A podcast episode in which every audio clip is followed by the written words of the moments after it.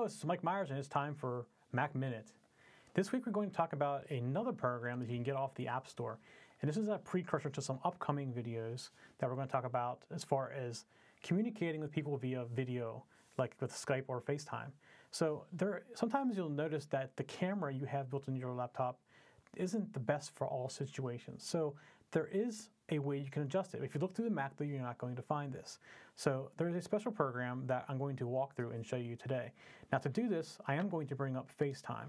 And I'm not going to use FaceTime other than only for um, using it to just show you what the output of the changes are. So let me get FaceTime up right here. And then the other application is called Webs, Webcam Settings, and it's right here. I'm going to bring that up just like so.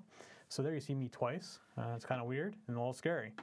So this is webcam settings over here on the right hand side, just like this. And you can see right now it's in auto exposure mode. I'm going to leave it auto just to show you some of this stuff. But uh, while you're in here, you can adjust the brightness of the camera, just like this. So it's adjusting the brightness. You can adjust the contrast. You can adjust the hue. So I'm a little green maybe. And saturation. So you see all these different controls that you have.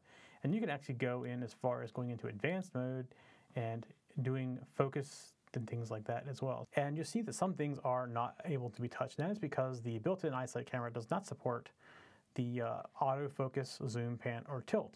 But some of the cameras you get externally do support that.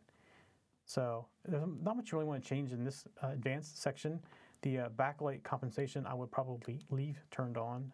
And 60 hertz is what it is in the United States, 50 although everywhere else for the most part. But leaving it in auto, the machine kind of knows what the power line settings are. So now over here, I had changed this to uh, auto or back to manual, and you can see exposure time changes, blows me out, things like that. Uh, here's the gain settings, which I can't move. Probably this camera does not support that as well. And you can do some aperture setting changes also.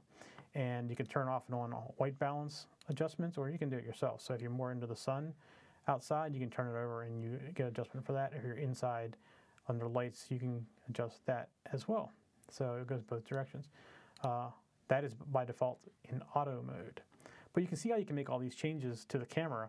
So if you're in a situation where it's just not the best situation for the camera, it's a good camera, don't get me wrong, but it's one of those things where is it can it be tweaked some? And there's nothing built into the Apple to actually do that itself. So yes, it can be tweaked by downloading webcam settings from the App Store, and it's only a couple bucks. So it's a, a great little utility to have, especially if you do a lot of uh, communicating with family and things via your your computer, via Skype or uh, FaceTime. So we'll talk about Skype and FaceTime more in the future. I only used FaceTime today just for uh, showing you what the changes were in the videos. That's it for MacMinute this week. We'll see you next week. For show notes for this show, contacts, and more, go to the techzen.tv website where you can get show notes for all of our shows.